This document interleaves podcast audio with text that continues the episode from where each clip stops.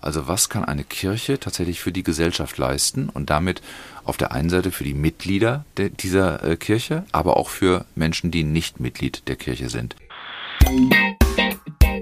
Aha, wir, wir ja. brauchen Mut. Also, äh, und das heißt auch, unsere Gremien brauchen den Mut, einfach mal eine freche Kampagne zu, zu fahren, weil du musst ja Aufmerksamkeit äh, erzeugen. Und die kriegst du nur, wenn du irgendwie irritierst oder frech bist oder frecher bist, als Menschen das erwarten. Also du musst irgendwas tun, was herausfordert, was provoziert, was auffällt.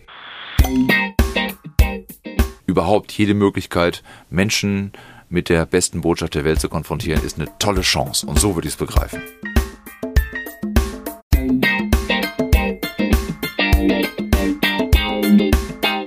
Hallo und herzlich willkommen zum EAT Podcast, dein Podcast zum Thema Glaube und Kirche in den sozialen Medien, beziehungsweise wie können wir die sozialen Medien nutzen, um über Glauben und Kirche ins Gespräch zu kommen.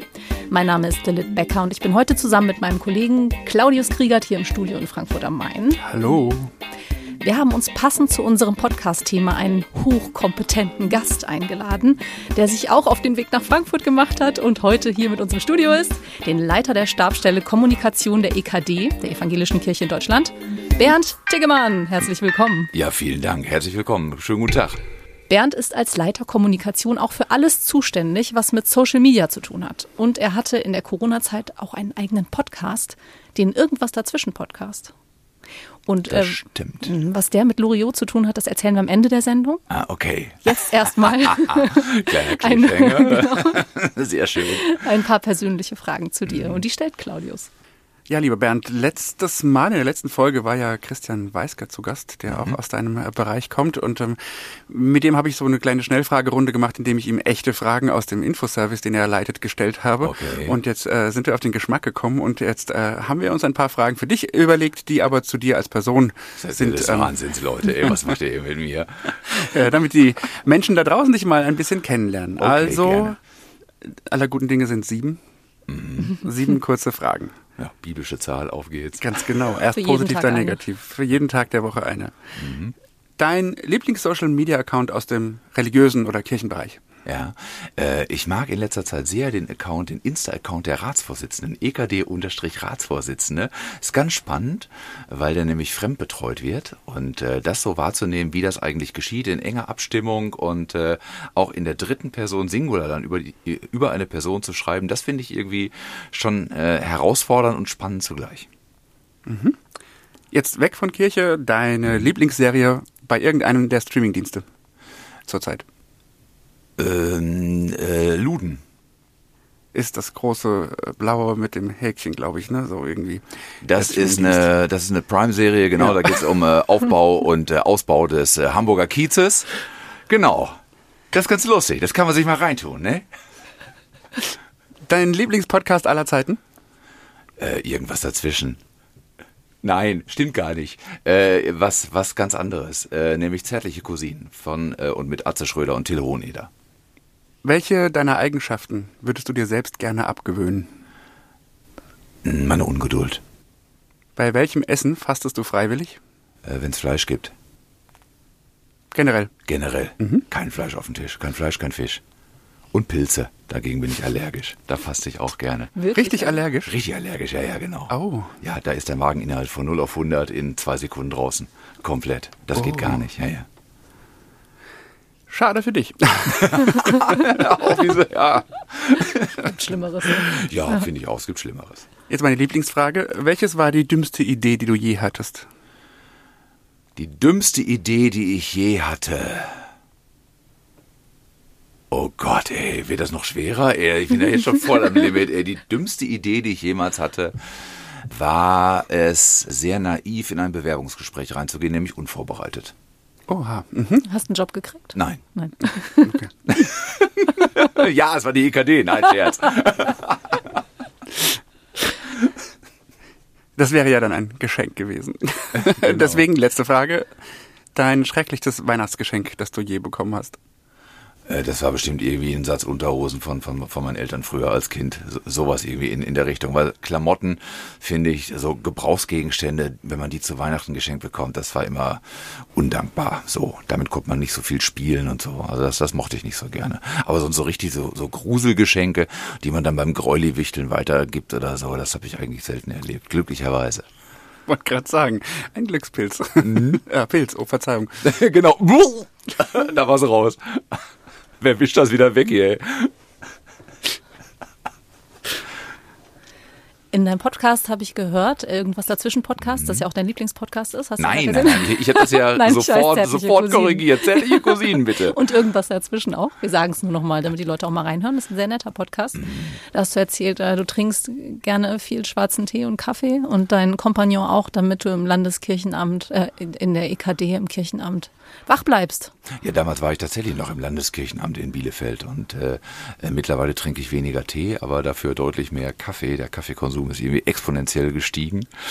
Ja, das ist tatsächlich so. Äh, nicht nur zum, zum, zum Wachbleiben. Ich, mein, mein Körper gewöhnt sich da irgendwie sehr schnell dran an diese Dosis, die ich dann jeden Tag äh, brauche. Aber ich habe immerhin jetzt äh, den Bogen raus, dass ich vor 10 Uhr keinen Kaffee trinke.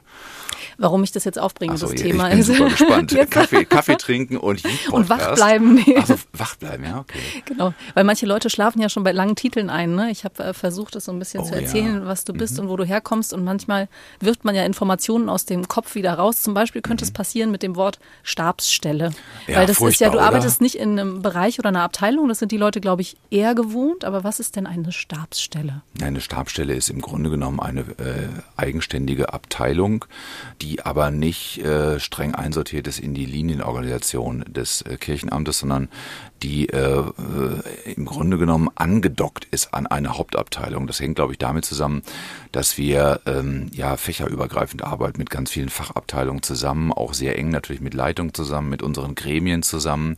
Wir müssen uns ja Müssen, wir, wir müssen ja die Botschaften, die wir nach draußen äh, senden in die äh, weite Welt, in der Regel vorher gut abstimmen. Ne? Und äh, da haben wir ganz viele Kontakte ins gesamte Haus hinein. Und ich glaube, es wäre komisch, wenn wir jetzt an einer ganz bestimmten Stelle Teil der Linienorganisation wären. Und das, deshalb hat man es rausgenommen und hat die Stabsstelle genannt. Ich selber mag den Begriff nicht so gerne, weil es so einen leicht militärischen Touch hat. Und der geht mir ziemlich auf den Sack, aber ich kann es jetzt auch nicht ändern. Und so wichtig ist es mir persönlich dann auch nicht, als dass ich da Energie drauf verwenden wollen Okay, würde. aber das ist eine gute Beschreibung. Ihr seid ein bisschen so eine Krake, ihr habt mehrere Arme und ähm, habt in mehreren Abteilungen. Ja, Krake, das ist jetzt ein Bild, das erzeugt bei mir Assoziationen, die nicht nur schön sind. Okay, das also, auch nicht. Wir, Nee, wir suchen also- noch ein Bild. Vielleicht finden wir ja was im Laufe Genau. des Podcasts, was ein schönes Bild ist. Ja, so, wir sind eher, eher die Netzwerker im, im, im, im Haus, aber äh, das, äh, ja, weiß nicht, ob, ob das ein hilfreiches Bild ist, müsste ich noch mal in Ruhe drüber Okay, nachdenken. pass auf, vielleicht kommen wir ja noch auf die Spur, weil die nächste Frage ist nämlich, Ja. Was hat dich gereizt, weil du, wir haben ja gerade schon, du hast gerade schon gesagt, Landeskirchenamt, da warst du vorher. genau. Was hat dich gereizt an der EKD Stabsstelle Kommunikation? Wieso bist du da? Was war der Grund? Wofür bist du da hingegangen? Also, erstens, ich habe richtig Bock auf Kommunikation und zwar für Kirche, explizit für Kirche, weil ich Lust drauf habe, nicht nur der Kirche was Gutes zu tun, im allerbesten Fall, sondern wirklich auch äh, jetzt das klassische, äh, also die Kommunikation des Evangeliums, wirklich daran mitzuarbeiten und mitzuwirken mit den Mitteln einer professionellen Kommunikation. Das äh, habe ich mal irgendwann gelernt, das habe ich für unterschiedliche Stellen gemacht, für einen Kirchenkreis, für eine Großkirchengemeinde, für die Westfälische Landeskirche. Und ich war dann nach elf Jahren bei der Landeskirche irgendwann an dem Punkt, dass ich für mich gedacht habe, ich würde gerne mal den Aktionsradius ein bisschen vergrößern, neue Leute kennenlernen, war auf der Suche nach neuen Herausforderungen, vielleicht auch neuen, größeren Themen. Und der bundesweite Fokus der EKD gefiel mir sehr gut. Da war gerade eine Stelle frei, fand ich attraktiv habe mich mal beworben und es hat funktioniert. Dafür habe ich aber auch einen sehr weiten Weg auf mich genommen. Und du hast dich vorbereitet aufs Gespräch. auf das Gespräch war ich top vorbereitet. Ich hatte mindestens 14 Stunden Zeit, weil ich gerade an der Atlantikküste im Urlaub war, als mich die Botschaft erreichte, bitte zum Vorstellungsgespräch kommen. Nächste Woche ist es soweit. Und dann bin ich von der Atlantikküste mit der Bahn zu Corona-Zeiten komplett mit Maske bedeckt nach Hause gefahren, habe das Bewerbungsgespräch gemacht, am nächsten Tag wieder zurückgefahren und hatte dadurch ausreichend Zeit, mich vorzubereiten. Das war wirklich gut. Und entspannt warst du. Ja, tiefenentspannt natürlich und äh, sonnengebräunt, tiefenentspannt, genau, richtig. Ja. Das hat äh, scheinbar überzeugt. Was ist der Unterschied für dich? Weil du hast gerade gesagt, du hast richtig Bock auf Kommunikation. Ja. für die Kirche. ja. Wieso Kirchenkommunikation und wieso nicht Kommunikation für irgendein Unternehmen. Was ist der Unterschied für dich? Ja, der Unterschied ist, äh, dass äh, mich der christliche Glaube und der Kern dieses christlichen Glaubens äh, tatsächlich antreibt. Ich finde das sehr überzeugend. Ich halte das, ist jetzt auch eine Plattitüde, aber ich halte das nach wie vor für die beste Botschaft der Welt. So kann man es, glaube ich, irgendwie mit wenigen Worten zusammenfassen.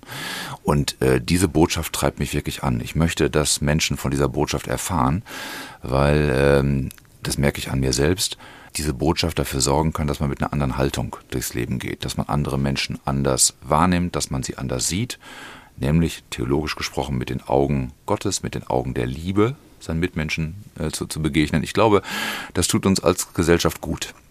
Und da können wir als Kirche auch wirklich was Wichtiges eintragen in unsere Gesellschaft und für das gesellschaftliche Miteinander. Und äh, da bin ich gerne Teil und helfe mit, dass diese Botschaft tatsächlich bei den Empfängerinnen und Empfängern ankommt. Klingt jetzt ganz schlimm, weil es so monodirektional ist, also nur so in, in eine Richtung, so als würde die Kirche jetzt nur in Richtung der Menschen kommunizieren. Natürlich hören wir auch ganz gerne und äh, hören zu, auch in der Kommunikation. Und Kirche hat ja immer auch ein Interesse daran, äh, zu erfahren, was die Menschen denken, wie die Menschen ticken, was ihnen Sorgen bereitet, was ihre Ängste sind, ihre Nöte und so weiter. Dann lass uns doch mal ein bisschen in diese Arbeit eintauchen. Gerne. Kommunikation für die evangelische Kirche in Deutschland bedeutet ja, die evangelische Kirche ist, wie wir alle wissen, föderal organisiert. Also sie ist quasi ein Dachverband, auch wenn sie quasi in Rotenbeschluss jetzt auch selbst Kirche ist. Ja, Aber genau. sie ähm, besteht ja eigentlich aus den Gliedkirchen, den 20 Gliedkirchen. Mhm. Und die haben ja alle eigene Kommunikation und Medienarbeit. Wie herausfordernd genau. ist das, beziehungsweise wie organisiert man sich da zwischen EKD und den Gliedkirchen und ja, mhm. den ganzen äh, verschiedenen Zielen und äh, auch bestimmt mhm. ja, Herausforderungen, die es da gibt. Das ist ein wirklich dickes Brett, was du jetzt äh, ansprichst mhm. und das ist eine echte Herausforderung, die mich aber auch reizt und auch deswegen mache ich das gerne. Ähm, auf der einen Seite ist es natürlich so, dass wir als EKD auch uns selbst kommunizieren. Ja? Also wir gucken schon, was sind die Botschaften der evangelischen Kirche in Deutschland? Wie positioniert sich der Rat? Was kann die Ratsvorsitzende sagen? Und so und versuchen eben diese Botschaften zu transportieren. Das ist der eine Fokus. Aber dann gibt es auch bundesweite Themen, die uns alle äh, betreffen. Ich sag mal ein Thema Staatsleistung oder Ablösung der Staatsleistung. Das ist ja gerade in vielermanns und vieler Fraus Munde. Und da ist aus unserer Sicht ein Idealzustand, dass man tatsächlich konzertiert kommuniziert. Also Landeskirchen zusammen mit EKD und idealerweise sogar noch weiter runtergebrochen mit Kirchenkreisen und Dekanaten, dass wir versuchen, möglichst ja gleichklingend zu kommunizieren. Ja, da wird nicht jedes Wort gleich sein müssen, aber dass man doch zumindest, also dass, dass sich Botschaften mindestens nicht widersprechen. Das wäre schon mal ein mhm. Anspruch, dass man es vielleicht auch ein bisschen synchroner hinbekommt, dass nicht der eine vorprescht und alle anderen irgendwie erst Wochen später kommunizieren. Und das versuchen wir gerade, dafür Strukturen zu schaffen, dass wir dieses konzertierte Kommunizieren besser hinbekommen. Aber natürlich haben auch Landeskirchen ihre eigenen Interessen so wie die EKD auch eigene Interessen hat und manchmal kollidiert das. Oder es ist schwierig, das dann zu äh, synchronisieren, ja. Mhm. Und äh, das ist die große Herausforderung, da möglichst viele doch mitzunehmen auf einen gemeinsamen Weg und auch zu sagen, im Zweifelsfall wartet bitte noch eine Woche, bis alle soweit sind, dann können wir gemeinsam kommunizieren. Diese Wartezeit auszuhalten, das ist für manche eine Herausforderung, für mich manchmal auch. Ja. Das heißt auch gutes Kommunizieren heißt in dem Fall auch manchmal etwas nicht zu kommunizieren oder zumindest nicht so bald. Ja, wir überlegen schon sehr genau. Also wir, wir betreiben ja letztlich eine interessengesteuerte Kommunikation. Also wir versuchen unsere Interessen zu destillieren und gucken dann, mit welcher Kommunikation können wir diese Interessen bestmöglichst äh, verfolgen. Und das kann manchmal auch bedeuten, nicht, dass man jetzt lügt oder die, die Unwahrheit sagt, aber dass man bestimmte Dinge vielleicht erst zu einem späteren Zeitpunkt äh, kommuniziert, dass man sie noch ein Stück zurückhält. Vielleicht nicht nur, weil man noch auf andere Player warten muss, sondern auch vielleicht aus taktischen Gründen. Ja? Mhm.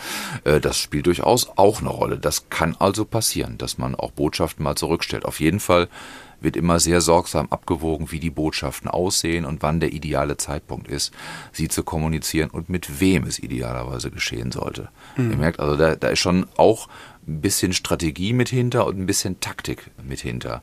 Das Gegenteil wäre so eine hemdsärmelige Kommunikation. Ach, heute habe ich mal Bock auf dieses und jenes Thema und dann spiele ich das mal oder so. Das kann auch spannend sein und kann auch Spannungen erzeugen, auch mit Leitungsebenen, die das vielleicht nicht so toll finden. Da heißt es bei uns immer aufgepasst. Also das meiste von dem, was wir tun, ist gut geplant und im besten Fall auch wohl überlegt. Und stellt ihr da Unterschiede fest, weil Kirche macht ja auch Medienarbeit. Es gibt auch viele kirchliche Medien. Wenn ihr mit säkularen Medien oder mit oder zu kirchlichen Medien kommuniziert? Du meinst Unterschiede? Also in der Rezeption oder wie es verarbeitet wird oder wie der Umgang ist oder wie das Vorverständnis ist oder ist es tatsächlich, verschwimmt das inzwischen?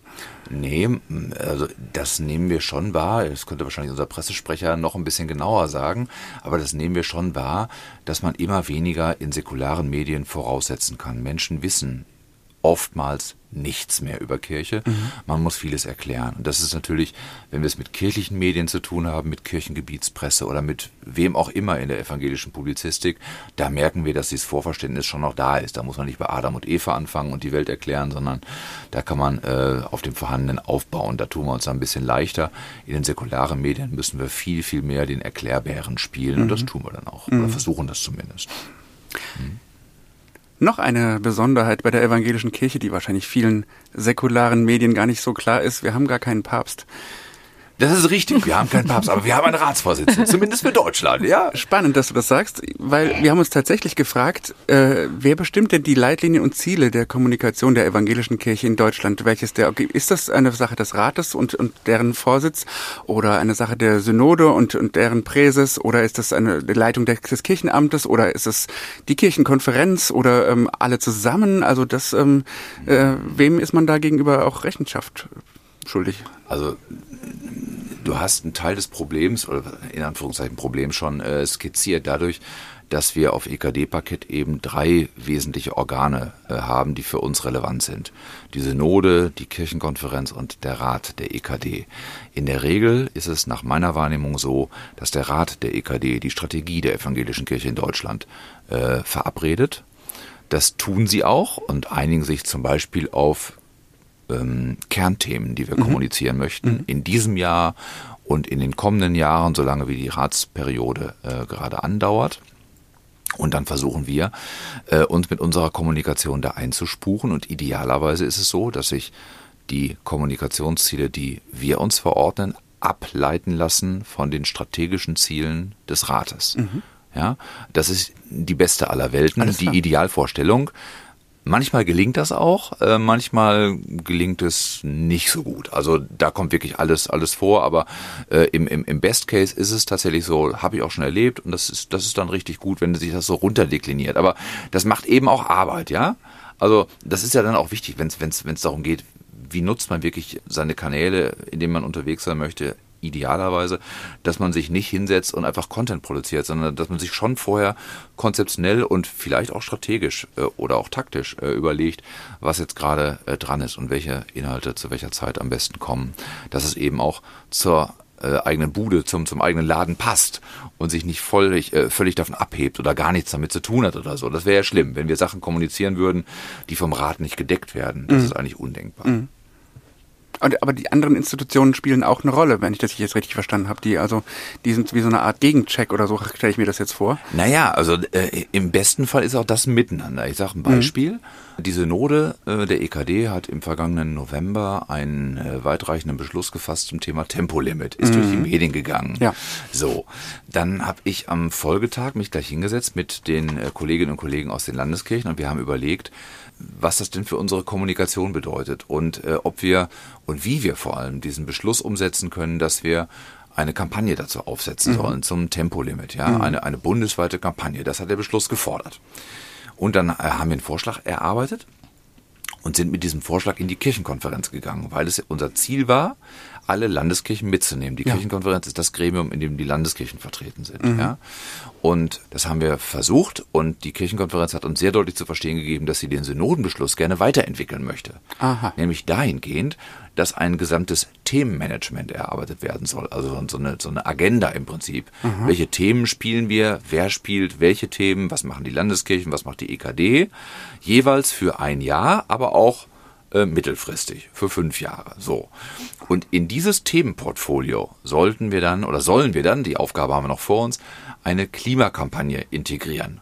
Und die Kirchenkonferenz hat explizit gesagt, wir verstehen das als Weiterentwicklung des Synodenbeschlusses. Und so greift dann manchmal, okay. äh, das, so greifen dann die Zahnräder ineinander. Mhm. Ja? Ich fand es erst ein bisschen irritierend, weil es sich für mich so angefühlt hat, als würde die Kirchenkonferenz jetzt einen Synodenbeschluss kippen. Mhm. Aber es war anders gemeint. Und so versuchen wir das jetzt auch umzusetzen. Mhm. Dann dauert es ein bisschen länger. Und die Frage ist, kommen wir dann mit einer, mit einer Tempolimit-Kampagne überhaupt noch zum richtigen Zeitpunkt? Vielleicht sich das Thema bis dahin auch schon erledigt. Ist auf jeden Fall nicht mehr so heiß, wie es damals war. Mhm. mhm. Okay. Die Frage muss jetzt kommen, weil du hast das Wort Kommunikationsziele häufiger erwähnt. Ja, Wie würdest richtig. du zum jetzigen Zeitpunkt, ähm, ihr macht euch ja da wahrscheinlich permanent Gedanken drüber, äh, die Kommunikationsziele der EKD zusammenfassen, mhm. in deinen Worten? Das wären für mich im Wesentlichen drei Punkte. Das erste, äh, wir versuchen, die Positionen der evangelischen Kirche in der Öffentlichkeit sichtbar zu machen. Also mhm. Positionen zu aktuellen gesellschaftlichen Themen beispielsweise. Was sagt die Kirche zum Thema Klimaschutz? Um mhm. ein Beispiel rauszugreifen. Das zweite Ding, wir versuchen religiöses Leben sichtbar und erlebbar zu machen mhm. und dadurch auch sowas wie eine religiöse Identität des Individuums zu fördern, zu unterstützen. Das ist der zweite Punkt. Das ist übrigens ein Punkt, in dem wollen wir in den kommenden oder bei dem wollen wir in den kommenden Jahren noch ein bisschen stärker werden mhm. äh, mhm. als zurzeit. Und der dritte Punkt ist so dieser Bereich der institutionellen äh, Kommunikation. Da geht es ja wirklich um EKD, um die Gesichter der EKD, die eben gezielt äh, in der Öffentlichkeit äh, zu platzieren, Gremienbeschlüsse zugänglich zu machen, zum Beispiel, aber auch ähm, zusammen mit den Landeskirchen sowas wie eine Mitgliederkommunikation zu initiieren. Da verstehen wir uns dann in Teilen auch als Dienstleister für die Landeskirchen und deren Kommunikation. Ah, ja. Also wir versuchen Dinge zu bündeln, Dinge, die uns auch alle betreffen, vielleicht stellvertretend für andere zu erledigen, äh, sodass alle davon profitieren können. So, ich glaube, das ist unsere Rolle als, als mhm. EKD an der Stelle. Das sind die drei Ziele. Und dann gibt es wahrscheinlich äh, Dinge, die diese Ziele auch komplett miteinander verbinden, wie eine Taufkampagne zum Beispiel oder so. Ne?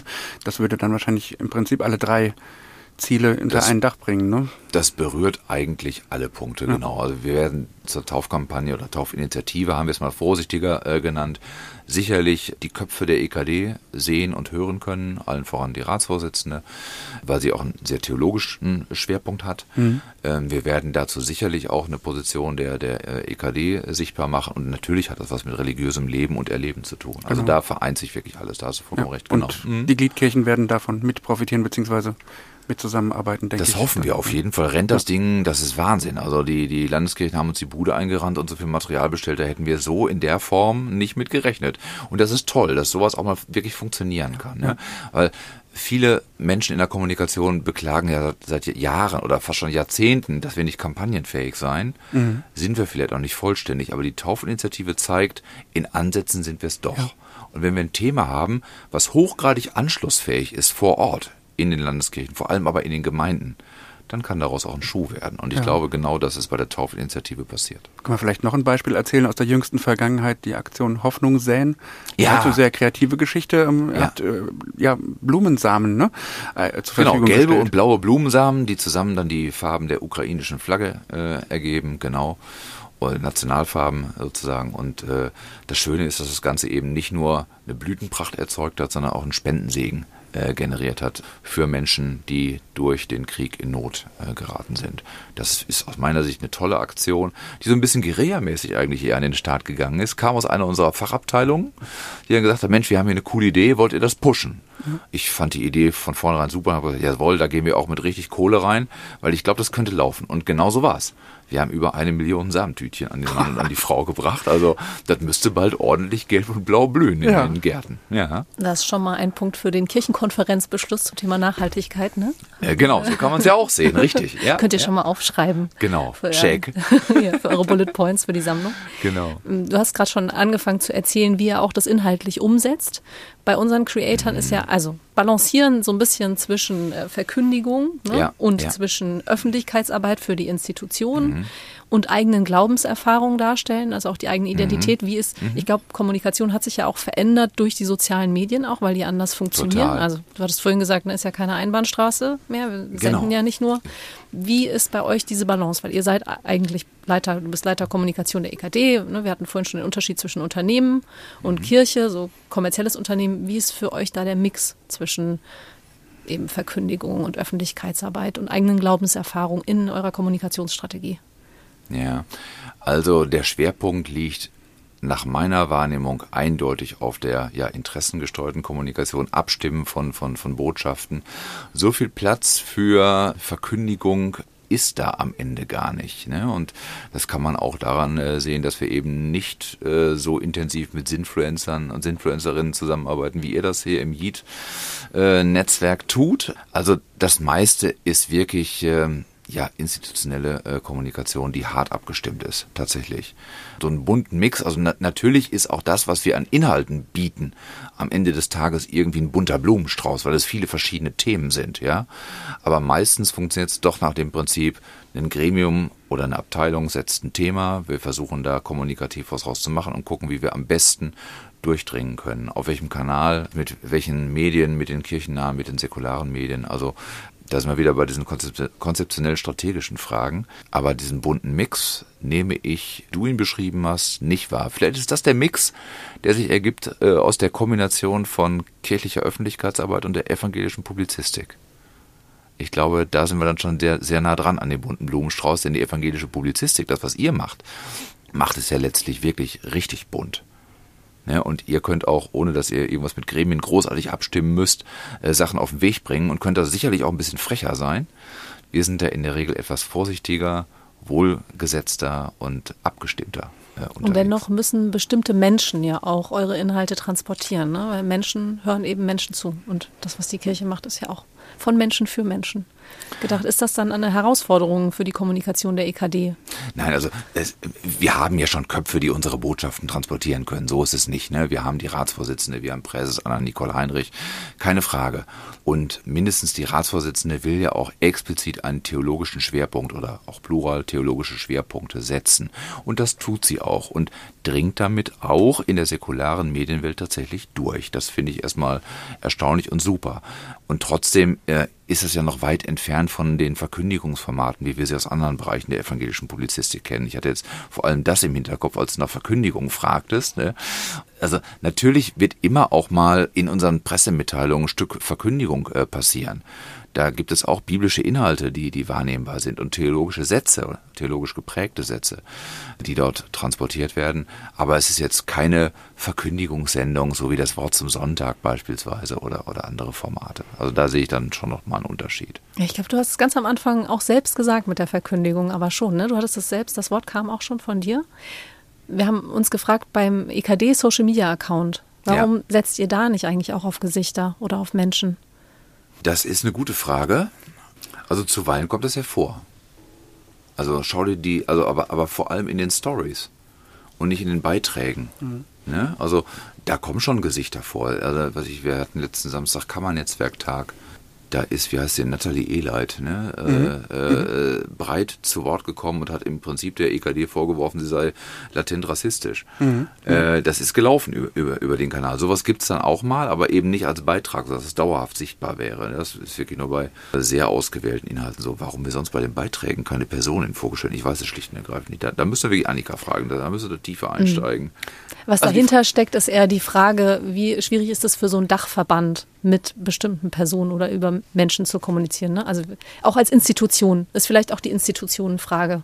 Also unser Podcast okay, soll ja für Leute die, die sein, die auch für Kommunikation, für mhm. Institutionen kommunizieren und ja. eigentlich steckt das dahinter. Was ist die Herausforderung, als Institution zu kommunizieren? Einfach als Beispiel auch, es gibt äh, mittlerweile Kirchenkreise oder so, die haben gesagt, wir haben das erkannt, ähm, Menschen folgen Menschen.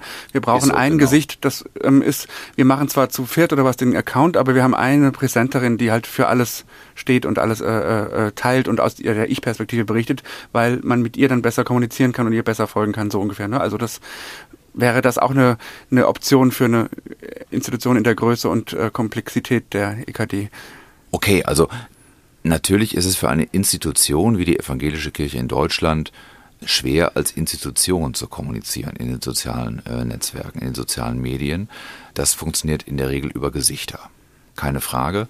Und deshalb versuchen wir ja auch ähm, auf der einen Seite den Kanal von Anna-Nicole Heinrich äh, nach Kräften zu unterstützen, weil sie ein Gesicht ist, das für evangelische Kirche steht das sehr profiliert ist und äh, das auf vielen Kanälen sehr gut sichtbar und wahrnehmbar ist.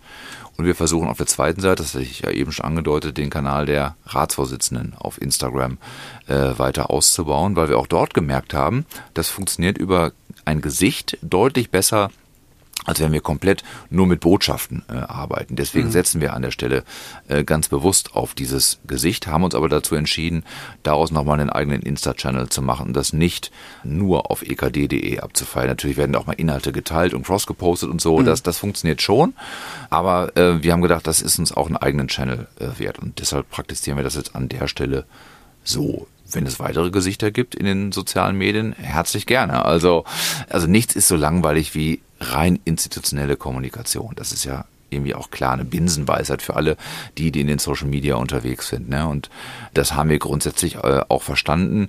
Manchmal klappt es aber auch äh, auf die Schnelle nicht immer ein Gesicht äh, aus dem Hut zu zaubern. Natürlich sind die Gesichter da, aber dann vielleicht gerade nicht greifbar. Könnt, ihr könnt euch vorstellen, mhm. der äh, Terminkalender der Ratsvorsitzenden ist rappelvoll. Ja, und sie hat ihren Lebensmittelpunkt in äh, Bielefeld. Mhm. Die also jetzt auf die Schnelle mal nach Hannover zu holen oder Frankfurt oder Berlin oder so, ist nicht immer so ohne weiteres ja. möglich. Deswegen müssen wir auch ganz pragmatisch gucken, was können wir gut schaffen. Ne? Und wenn es mit den Gesichtern geht, dann gerne. Und manchmal geht es aber auch einfach nicht mit oder leichter, deutlich leichter ohne das Wichtigste ist ja eigentlich, dass man weiß, worüber man sprechen möchte. Wir hatten vorhin im Vorgespräch auch schon ein bisschen darüber gesprochen. Ihr hattet gestern eine Klausurtagung und seid euch über euren Purpose nochmal, habt ihr euch nochmal geeinigt im Team. Vielleicht kannst du uns den erzählen, wenn der. Ja, was ist der Zweck? Was, was treibt uns eigentlich an, das, das zu tun? Äh, am Ende sind wir bei so einem Satz gelandet, den wir sprachlich noch ein bisschen verfeinern äh, müssen, dass wir in der Stabstelle Kommunikation die Chance haben, mit unseren Stärken und Fähigkeiten mit dazu beizutragen, das Evangelium und damit eben auch ein Stück Kirche erlebbar und spürbar äh, zu machen und das auf verständliche Art und Weise.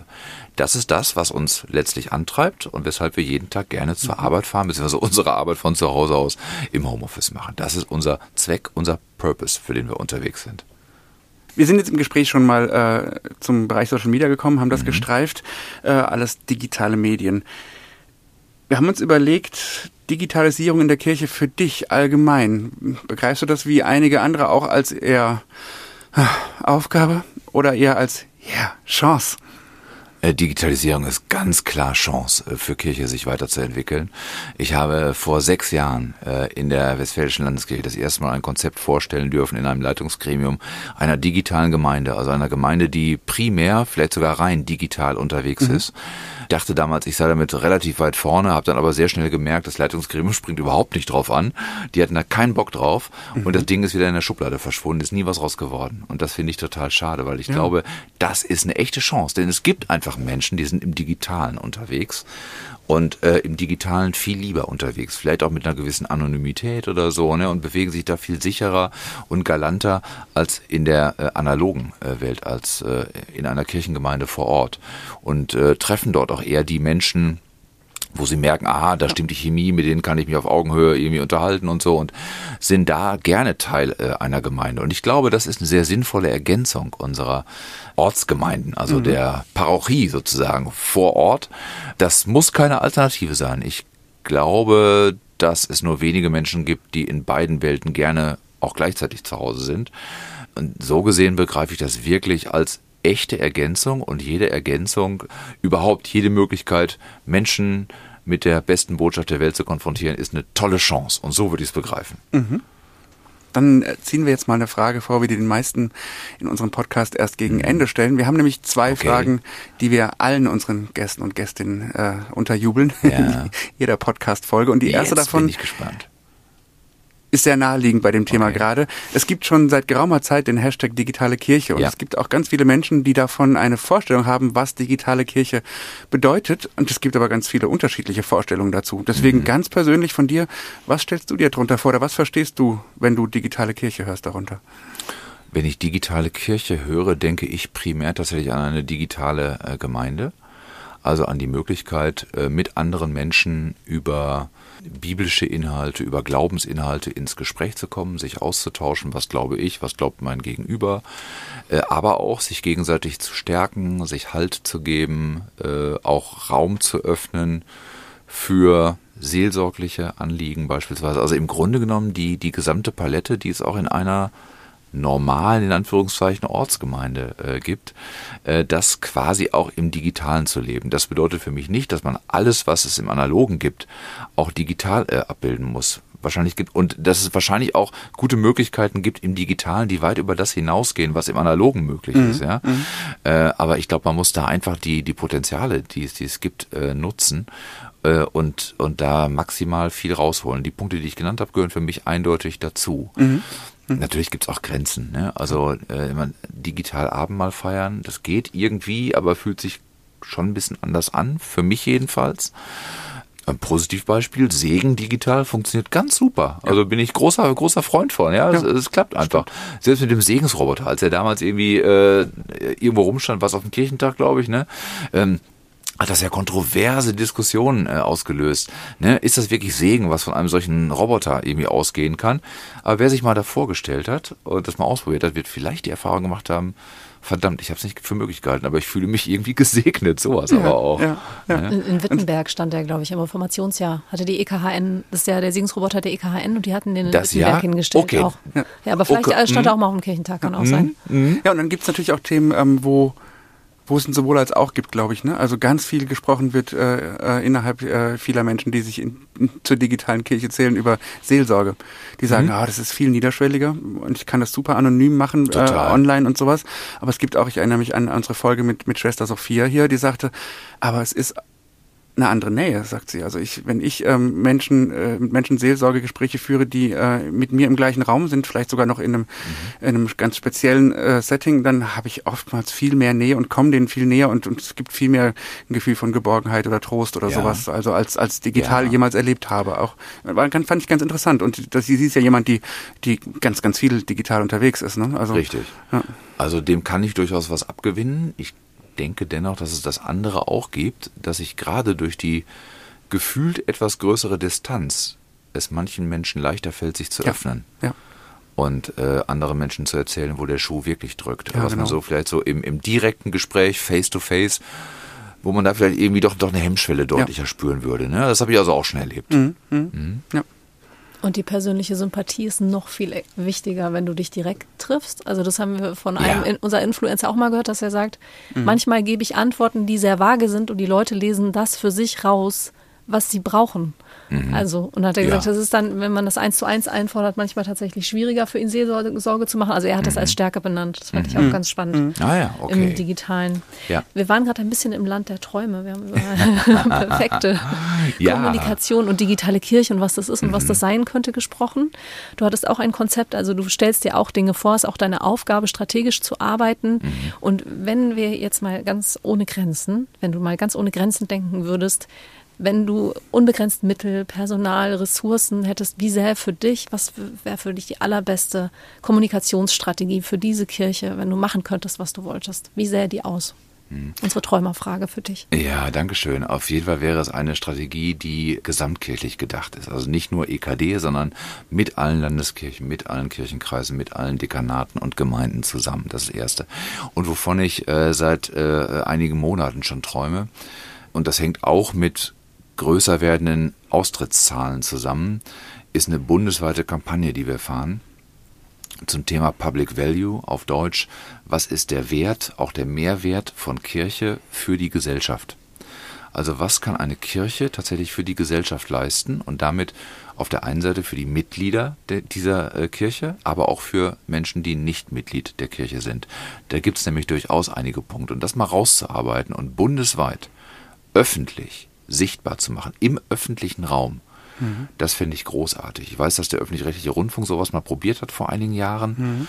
Das hat in Teilen nur funktioniert. Das würden wir gerne besser machen und wir machen uns gerade auf den Weg. Es gibt schon Beschluss, dass so eine Kampagne entwickelt werden soll. Mhm. Ich bin gespannt, was daraus wird. Also sobald ein Konzept existiert, wird das nochmal äh, durch unsere Gremien wandern müssen. Und dann kommt es darauf an, ob wir spielen dürfen oder nicht und natürlich auch welches Preisschild am Ende des Tages dranhängt. Preiswert ist sowas nicht, aber ich mhm. glaube, wir haben das bitter nötig, weil Menschen ja genau das fragen, die aus der Kirche austreten. Die fragen sich ganz stumpf, was habe ich davon? Dass ich in der Kirche bin. Dann merken sie vielleicht, ah, ich persönlich habe gar nicht so wahnsinnig viel davon, weil ich besuche keinen Gottesdienst, außer mal zu Weihnachten. Und meine Kinder sind groß, die muss ich auch nicht mehr taufen lassen, konfirmiert sind sie auch. Ja, ab und zu mal eine Beerdigung, aber ansonsten habe ich da ja nicht so wahnsinnig viel von. Wenn es uns gelingen würde, deutlich zu machen, was die gesamte Gesellschaft von der Existenz einer evangelischen Kirche hat, dann könnte das positive Effekte auslösen. Es wird nicht alle Probleme lösen, die die evangelische Kirche hat, ganz sicher nicht. Und es wird auch nicht den Trend des Mitgliedschaftsverhaltens, also des Verhaltens unserer Mitglieder äh, umkehren. Wir werden vielleicht ein bisschen was stabilisieren können, aber wir müssen es, glaube ich, trotzdem machen, um es einfach zu plausibilisieren, den Leuten deutlich zu machen, das hast du davon, dass es Kirchen gibt, auch wenn du nicht Mitglied bist. In der EU hat, haben die Deutschen das ja schon mal geschafft und auch mit Hilfe der Kirchen ihre Sonderstellung als sozialen Wohlfahrtsstaat beizubehalten. Das ist, äh, glaube ich, irgendwie knapp 20 Jahre her, dass mhm. das diskutiert worden ist wegen Wettbewerb und Pflege und sowas. Ne? Mhm, okay. Da waren die Kirchen auch daran beteiligt an diesem Konzept. Also es könnte gelingen. Da wurde, konnten die Kirchen auch mit deutlich machen, warum sie so einen besonderen öffentlichen Mehrwert schaffen, auch mit ihren ja. sozialen Angeboten. Ne? Da gibt es genau. schon Konzepte. Man muss es einfach sagen, ne? man muss es wirklich verständlich machen, dass, dass wirklich jede und jeder das auch verstehen kann. Ne? Mhm. Und es muss irgendwie auch was mit dem eigenen Leben zu tun haben. Und, Sonst wird es schwierig. Und wie? Ich will jetzt mal beharren auf der strukturellen Frage, wenn wir schon am Träumen sind, was, ja. was es dafür bräuchte. Also bräuchte es dafür außer einem Haufen Geld, das finde ich vollkommen klar und finde ich überhaupt nicht verwerflich. Und wohlgesonnenen Gremien bräuchte es dazu noch bestimmte Kanäle oder, oder extrem kreative Ideen oder bräuchte es manchmal einfach nur den Wumms? Ganz ehrlich, erstmal brauchen wir Eier, wenn ich das so platt sagen aha, darf. Wir brauchen, aha, den, wir, wir brauchen Mut. Also, äh, und das heißt auch, unsere Gremien brauchen den Mut, einfach mal eine freche Kampagne zu, zu fahren, weil du musst ja Aufmerksamkeit äh, erzeugen. Und die kriegst du nur, wenn du irgendwie irritierst oder frech bist oder frecher bist, als Menschen das erwarten. Also du musst irgendwas tun, was herausfordert, was provoziert, was auffällt. Ja. Das sind wir aber in der Regel als Kirche nicht gewohnt. Ja. Äh, und da müssen wir, glaube ich, mal einmal über unseren Schatten springen und auch mal Dinge tun, die wir vielleicht selbst für grenzwertig halten, die aber nach draußen hin funktionieren können. Da muss, das muss man testen, auch mit Fokusgruppen testen, klappt das wirklich gut, aber da muss man es einfach mal machen. So, äh, und natürlich braucht es auch Kohle und äh, Kommunikationskanäle. Ja, also ich, ich sag mal einen ganz klassischen, den wir in den letzten 20 Jahren aber nur ganz rudimentär bedient haben. Großfläche, und äh, Citylight, solche Geschichten. Also mhm. wirklich öffentlich, also an öffentlichen Orten Flächen, die mhm. wir mieten, wo wir präsent sind. Diakonie macht sowas. Mhm. Die sind damit stark mit ihren letzten Kampagnen. Bibel TV auch. Sehe ich auch öfter mal Das Plakat mag sein. Ich wohne ja auf dem Land, da gibt es nicht so viele Flächen, da kriege ich nicht so wahnsinnig viel von mit. Aber Diakonie sehe ich tatsächlich mhm. auch auf dem ja. Land. Ja. Die sind bei uns sehr präsent. Und sowas äh, schwebt mir vor. Das ist so ein Kommunikationskanal, den würde ich gerne bedienen. Da sind schon erste Kontakte geknüpft. Also das könnte eigentlich losgehen aber auch das braucht Geld. Naja, und ansonsten die Kanäle, die wir ohnehin schon äh, haben, dass wir da weiter präsent sind. Und äh, spannend die Frage, die wir heute Morgen noch an anderer Stelle diskutiert haben, wie ist denn das mit evangelischer Kirche bei TikTok eigentlich? Mhm. Müssten wir da nicht mal langsam irgendwie gucken, dass mhm. wir auf den Zug aufspringen, bevor er durchs Dorf gerauscht ist? Als EKD dann. Als als evangelische Kirche. Ja, also, ne? gibt's ja. Wir haben ja, ja schöne Format Kirche mal anders, auch ja. bei uns im Netzwerk. Ne? Die, ja, ja schon, die sind schon mal ein gutes äh, Vorbild, finde ich. Genau, aber hier war eher dann die, die, die Frage, äh, ist das auch was für die Institution? Ja, ja. Mhm. ja, also, genau. Also Deswegen habe ich gerade gefragt, ob du das meinst. Auf, ja. auf, aufspringen. Ja, das könnten auch Landeskirchen, das müsste gar nicht EKD sein. Mhm. Das könnten auch Landeskirchen mhm. sein. Ne? Mhm. Also das, das ist eine spannende Frage, zu der ich selber noch keine abschließende Meinung habe, muss ich gestehen. Und dann vielleicht die letzten TikToks ausklammern und äh, als Abspann vom Wort zum Sonntag zur besten, zweitbesten Sendezeit. Zwei, ja, drittbeste Sendezeit, oder? Ja, halt in der, kurz rund um den ESC. Äh, genau, rund um den ESC. Okay, das ist natürlich in der Tat eine sehr coole Sendezeit. Ja, ja klar, aber die hast du auch nur einmal im Jahr, ne?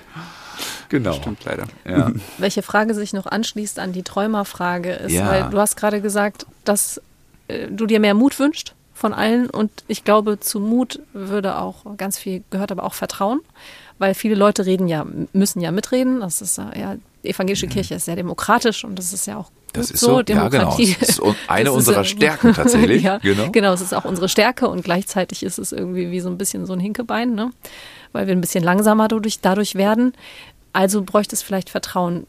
Wenn, es gibt ja auch in der Fläche ganz viele Menschen, die dann mitmachen sollten. Das ist ja deswegen, du hattest vorhin die Kampagnenfähigkeit mhm. angesprochen. Da geht es ja auch darum, etwas so zu kommunizieren, dass alle auch Lust haben, dass es anschlussfähig ist, dass sie mhm. Bock haben mitzumachen. Mhm. Was denkst du, was brauchen die MedienarbeiterInnen in der Fläche und die ÖffentlichkeitsarbeiterInnen in der Fläche, dass sie ihre Arbeit richtig gut machen können? Also sie brauchen, glaube ich, äh, gute Rahmenbedingungen, also genug Beinfreiheit, um arbeiten zu können. Sie brauchen das Vertrauen, Dinge machen zu dürfen. Sie brauchen ein hohes Maß an Fehlertoleranz äh, von Seiten der Leitung aus, also dass es eben auch völlig okay ist, wenn man mal Fehler macht. Aber den Mut zu experimentieren und auszuprobieren, was gut funktioniert, das machst du ja nur, wenn du weißt, äh, du darfst ja auch mal einen Fehler erlauben. Du kriegst ja nicht gleich eine, eine, eine Abmahnung oder äh, wirst gekündigt oder so. Ne? Und das ist, glaube ich, wichtig. Du brauchst ein bisschen Budget. Du brauchst äh, Tipps und Tricks und äh, Unterstützung, wenn du mal eine Frage hast, dass du weißt, da und da bekomme ich Hilfe. Das ist, glaube ich, auch ganz hilfreich. Und äh, idealerweise, und da sind wir wieder beim, beim Thema Kampagnenfähigkeit, hilfreich kann es auch sein, dass es Material gibt von Landeskirchen oder auch von der EKD, das aber dann nicht als EKD oder als Landeskirche gelabelt ist wo noch nichts ah, ja. draufsteht, sondern so White-Label-Produkte, die, wo du dann dein eigenes Logo draufklatschen kannst oder die auch eben komplett logofrei funktionieren. Und dann hilft es auch nicht, wenn da irgendwie draufsteht, eine Kampagne der EKD oder so, sondern wenn eher draufsteht, eine Kampagne der evangelischen Kirche. Ja. Weil dann ist es für eine Landeskirche deutlich leichter, auch für eine Kirchengemeinde, sich dort anzudocken, weil evangelische Kirche sind sie alle. EKD sind sie aber ja ja auch äh, mittelbar, ja, aber nicht unmittelbar. So und äh, äh, das ist glaube ich schwierig, wenn du da irgendwie fertig gelabelte Sachen auf den Markt wirfst. Also ich glaube schon, dass wir gutes Material auf den Weg bringen können und da sind wir auch dran, das von Mal zu Mal etwas mehr und etwas intensiver zu tun. Zuletzt zum Thema Staatsleistungen. Aber das ist auch eben nur ein Baustein. Wahrscheinlich sind die Sachen, die ich zuerst genannt habe, deutlich entscheidender für das, was in der Fläche tatsächlich passiert.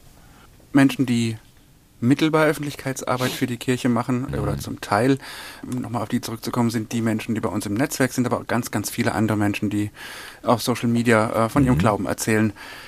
Die geraten auch hin wieder in Not. Also die äh, kriegen Shitstorms ab, die ähm, wir wissen es tatsächlich, äh, geraten auch in Konflikte mit Vorgesetzten, die äh, Social Media Aktivitäten kritisch beäugen mhm. äh, oder Sachen äh, einfach nicht gut finden, die da passieren. Ähm, Hast du eine Idee oder Vorschläge? Wir sammeln das tatsächlich öfter mal, wie man denen helfen könnte. Also ich habe schon überlegt, wäre es cool, irgendwann mal in ferner Zukunft sowas wie eine Clearingstelle vielleicht zu haben für den letzteren Fall oder keine Ahnung, eine Notfallhilfe, sowas wie Hate Aid, äh, aber kirchlicherseits, weil es ja nochmal spezieller auch ist, wenn sie für ihre Glaubenskommunikation angegriffen werden. Oder ja. was für, für okay. Ideen könnte man da vielleicht entwickeln, um da auch ein bisschen zu unterstützen? Mhm. Dann will ich eine ganz konkrete Idee nennen, an der wir schon dran sind, mhm. nämlich eine Stelle zu schaffen, die haben wir intern mit Community Management überschrieben, aber gemeint ist damit eigentlich eine Stelle, eine Projektstelle ist das, die hilft, ein bundesweites Netzwerk aufzubauen, um in Fällen, wo es äh, Gegenwind gibt, wo es Shitstorms ja. gibt, im kirchlichen Bereich, ja. dort mit geballter Kraft zu intervenieren und da reinzugehen in Diskussionen wow. und in, in Diskurse. Das soll angestoßen werden, bundesweit. Ähm, wir sind kurz vor Ausschreibung dieser äh, Stelle hoffen, dass wir sie schnell besetzen können und dann läuft sie erstmal über zwei Jahre, aber ich habe die Hoffnung äh, auf Verlängerung. Das und super. das wäre so ein erster nötiger Schritt, glaube ich. Mhm. Da könnte Beratung laufen und dann aber auch über das Netzwerk was aufzubauen wäre, äh, tatsächlich Hilfe im Notfall. So ist es gedacht. Toll. Und ich habe die Hoffnung, dass es funktioniert. Wer soll sich alles an die wenden können, an diese Stelle dann? Wenden können. Also ich sag mal mindestens Landeskirchen. Aber wenn wir es noch weiter runterbrechen können oder wenn wir zumindest Menschen in den Landeskirchen so fit machen können, dass sich wiederum Kirchenkreise und Gemeinden an die äh, wenden können, dann wäre schon eine Menge gewonnen. Also Schneeballeffekt, ne, über MultiplikatorInnen äh, gehen äh, an der Stelle. Das könnte ein erfolgversprechender Weg sein, glaube ich. Und was die Shitstorm-Fälle betrifft, äh, da denke ich tatsächlich äh, bundesweit. Wir müssen uns sehr genau überlegen, was ein guter Prozess oder ein Prozedere dafür sein kann, solche Stellen zu identifizieren mhm. in sozialen Netzwerken. Also wo passiert das wirklich? Ne? Das mhm. ist ja nicht ganz trivial. Das kann man darüber machen, dass Menschen sich melden. Hallo hier, mir ist da aufgefallen das. Also man, man kann sowas auch sicherlich monitoren und solche Kommunikationspunkte identifizieren, wo man dann wirklich reingrätschen muss. Dann wird man sich überlegen müssen, wo grätscht man rein? Wie priorisiert man das? Denn ich bin mir sicher, es wird so viele Punkte geben, dass man gar nicht alle gleichzeitig und erst recht nicht mit gleicher Intensität bedienen kann. Ja, und dann muss man auch gucken, wer es am Ende macht. Ne? Also das sind viele Fragen, die noch zu, zu klären ja. sind. Auch wer macht da mit und ist das ein hauptamtliches Netzwerk? Ist das ein ehrenamtliches Netzwerk? Da, echt, da, da muss noch ganz viel Gehirnschmalz reinfließen. Aber diese Aufbauarbeit, die soll eben geleistet werden. Das klingt sehr gut. Ja, es gibt es ja schon als ehrenamtliche Projekte, gibt es jetzt schon ja, hier und da, ne? Als ein paar kenne ich auch. Ja, genau, genau. genau. Aber das, Aber das eben das bundesweit zu hm. denken, weil die, die Frage erreicht auch uns in der EKD-Kommunikation immer und immer wieder. Warum seid ihr da nicht reingegangen? Warum gibt es da nicht auch mal irgendwie wieder Gegenwind von kirchlicher Seite, wenn gegen uns geschossen wird? Ja. Und wir immer nur sagen können, ja, sorry, wir sind dazu dünn aufgestellt, wir haben kein Personal. Das äh, kann man mal sagen, aber auf Dauer sollte man es nicht sagen, deswegen versuchen wir hier eben nachzubessern. Wow. Mhm. Mhm. Okay, dann träumen wir weiter jetzt kommt die nee, zweite. dieser Traum wird Realität. Den müssen wir nicht mehr allzu lange träumen. Oh, so war es auch gar nicht gemeint. Ich Ach so, okay. Einfach überleiten, weil wir beim, beim Träumen sind, bei äh, realistischen und naheliegenden, aber auch ferneren Träumen. Mhm. Denn die zweite Frage, die wir äh, allen Menschen stellen, die bei uns in der Podcast, in den Podcast-Folgen zu Gast sind, wie folgt. Ganz persönlich jetzt, ganz frei von mhm. deinem Job auch zu beantworten, wenn du ja. möchtest. Wenn du ja. eine Bühne hättest, mhm und ein Publikum und ein Thema und dir alles drei komplett frei aussuchen könntest, was wären es? Also was würdest du gerne mal welchen Leuten an welchem Ort oder auf welcher Bühne erzählen? Mm, oh, ich würde gerne mal ähm, Politikerinnen und Politikern was erzählen. Mhm. Was ist dafür die richtige Bühne? Irgendwas in Berlin? Was fällt mir denn ein? Müsste nicht im Bundestag sein. Vielleicht gibt es auch andere irgendwie gute Möglichkeiten. Weiß ich gar nicht so. so. Vom Brandenburger Tor. Alle ja, oder auf dem Gendarmenmarkt oder in einer schönen Location an einem lauen Sommerabend, mhm. genau. Mhm. Äh, beim Johannesempfang der EKD, nein, da, da sicherlich nicht, der ist ganz anders besetzt und das ist auch gut und richtig so. Den würde ich tatsächlich gerne was erzählen zu dem Thema, was ich eben angerissen habe mit unserer Public Value äh, Kampagne. Ja. Also was trägt Kirche aus für die Gesellschaft? Das ist auch der letzte Mal hört einfach. Mhm. Ob das dann was bewegt und austrägt, ist eine völlig andere Geschichte. Aber dazu würde ich gerne mal tatsächlich äh, denen ein bisschen was äh, erzählen. Ich glaube, da könnten einige noch von lernen. Und ich würde gleichzeitig nicht nur erzählen, sondern ich würde auch hören wollen. Nämlich mhm. hören, was diese Menschen, denen ich da was erzählen würde, der Kirche ins Stammbuch schreiben würden, was sie von Kirche erwarten würden und was sie von Kirche halten und warum das so ist. Das würde ich auch gerne wissen.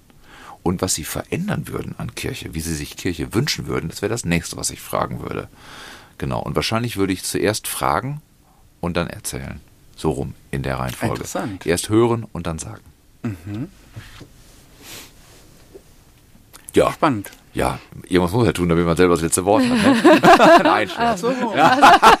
ja, wir können vom, vom, Leiter der Stabsstelle noch viel lernen an Strategie. Ja. Ich hatte ihn ja angekündigt als hochkompetent. Da Ach, ist Quatsch, nein, Quatsch, überhaupt nicht. Nein, nein, bitte nicht.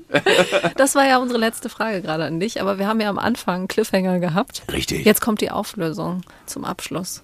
Ja. Loriot, was hat dein Podcast? Irgendwas dazwischen? Mit Loriot zu tun. Ja, das ist äh, in der Tat eine ganz witzige Geschichte. Ich habe diesen Podcast mit einem ganz lieben Freund zusammen gemacht. Das ist äh, mein ehemaliger Kollege aus dem Landeskirchenamt in Bielefeld, Vico von Bülow. Der heißt tatsächlich so. Also so wie auch Loriot mit bürgerlichem ja. Namen heißt oder hieß. Und das Interessante ist, die beiden sind sogar miteinander verwandt. Die haben sich auch mal getroffen bei irgendeinem Verwandtentreffen oder so, sind sich da mal begegnet. Und mit diesem Vico von Bülow ähm, habe ich diesen Podcast gemacht. Und das war eine sehr, sehr große Freude, weil das ein Mensch ist, der theologisch extrem klug ist und der witzig ist und der wahnsinnig spontan ist. Und da haben wir uns versucht, die Bälle zuzuwerfen und äh, wir haben tatsächlich selten irgendwas geplant. Wir hatten das Thema, das war mit einem Satz beschrieben, mit, mit einem Stichwort. Aha. Dann haben wir auf Record gedrückt und los ging's. So, so war das irgendwie. Also ohne, ohne Proben ganz nach oben und äh, so wie in der Musik letztlich. Ne? Also genau. Punk-Podcast eigentlich. Ein Punk-Podcast, genau. Richtig, auch, auch ein schöner Begriff, Punk-Podcast. Ja, äh, in manchen Episoden hat das ganz gut funktioniert. Es gibt aber auch Episoden, die haben Längen oder sind äh, ja vielleicht nicht ganz so äh, gelungen. Aber hört am besten selbst nach rein, wenn er, wenn er Bock habt. Gibt's auch bei Spotify und Co. Liebe HörerInnen, das ist das Stichwort. Den haben wir natürlich in unseren Show Notes verlinkt. Da findet ihr übrigens auch all das, was Bernd sonst noch angeteased hat. Also zum Beispiel die Social Media Kanäle der EKD, Twitter, Instagram.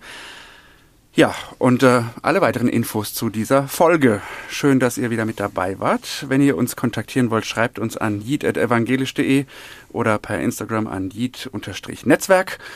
Und wenn es euch gefallen hat, dann sagt es weiter. Äh, falls nicht, sagt es halt uns. Wir haben übrigens auch einen Newsletter, das wisst ihr vielleicht auch schon, wenn ihr öfter hört. Äh, wenn ihr Lust habt, geht einfach auf jid.de und abonniert den Newsletter dort. Da bekommt ihr monatlich Social Media Tipps und das Wichtigste aus dem Netzwerk in euer E-Mail-Postfach. Und abonnieren sollt ihr natürlich auch sehr gerne diesen Podcast, falls ihr es nicht schon längst getan habt. Wenn ihr ihn abonniert, seid ihr auch nächstes Mal wieder mit, mit dabei. Und äh, ja. genau. Und äh, wenn ihr noch Ideen habt für die Kommunikation, für die kirchliche Kommunikation, irgendwas, was ihr mir sagen möchtet, einfach eine Mail an bernd.tegemann.ekd.de. Danke. Sehr schön. Das schreiben wir auch nochmal in die Show Notes, diesen, äh, diese E-Mail-Adresse. Ja, viel Spaß äh, noch mit dem Folgehype, der jetzt gleich kommt. Vielen Dank, dass du da warst, Bernd. Das sehr, hat großen sehr gerne. Spaß gemacht. Ja, danke Dankeschön, gleichfalls. Die Freude ist ganz auf meiner Seite. ja, und euch da draußen äh, bleibt gesund und bis zur nächsten Folge. Ciao, auf ciao. Wiederhören. Tschüssi. Eigentlich auch noch sagen müssen Tschüss, ne? Ja, ich habe gar nicht Tschüss gesagt. Sag mal Tschüss. Was? Sag, Sag mal Tschüss. Okay, Tschüss zusammen. Komm. Adios. Tschüss. Ciao, ciao, ciao, Cesco. ciao, Kakao. So, jetzt haben wir gesehen. War da genug?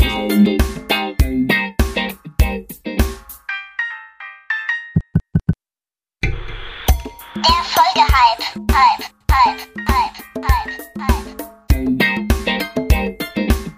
Ich bin Christian Weisgar, äh, verantwortlich für den bundesweiten Infoservice der Evangelischen Kirche und habe äh, mit ganz, ganz vielen Themen und auch durchaus anstrengenden Themen zu tun und ertappe mich immer wieder dabei, wenn ich mal so richtig entspannen will und was Absurdes, Lustiges, Herrliches sehen möchte, dann gucke ich mir gerne mal bei Facebook oder Instagram den Kanal von Siegfried und Joy an.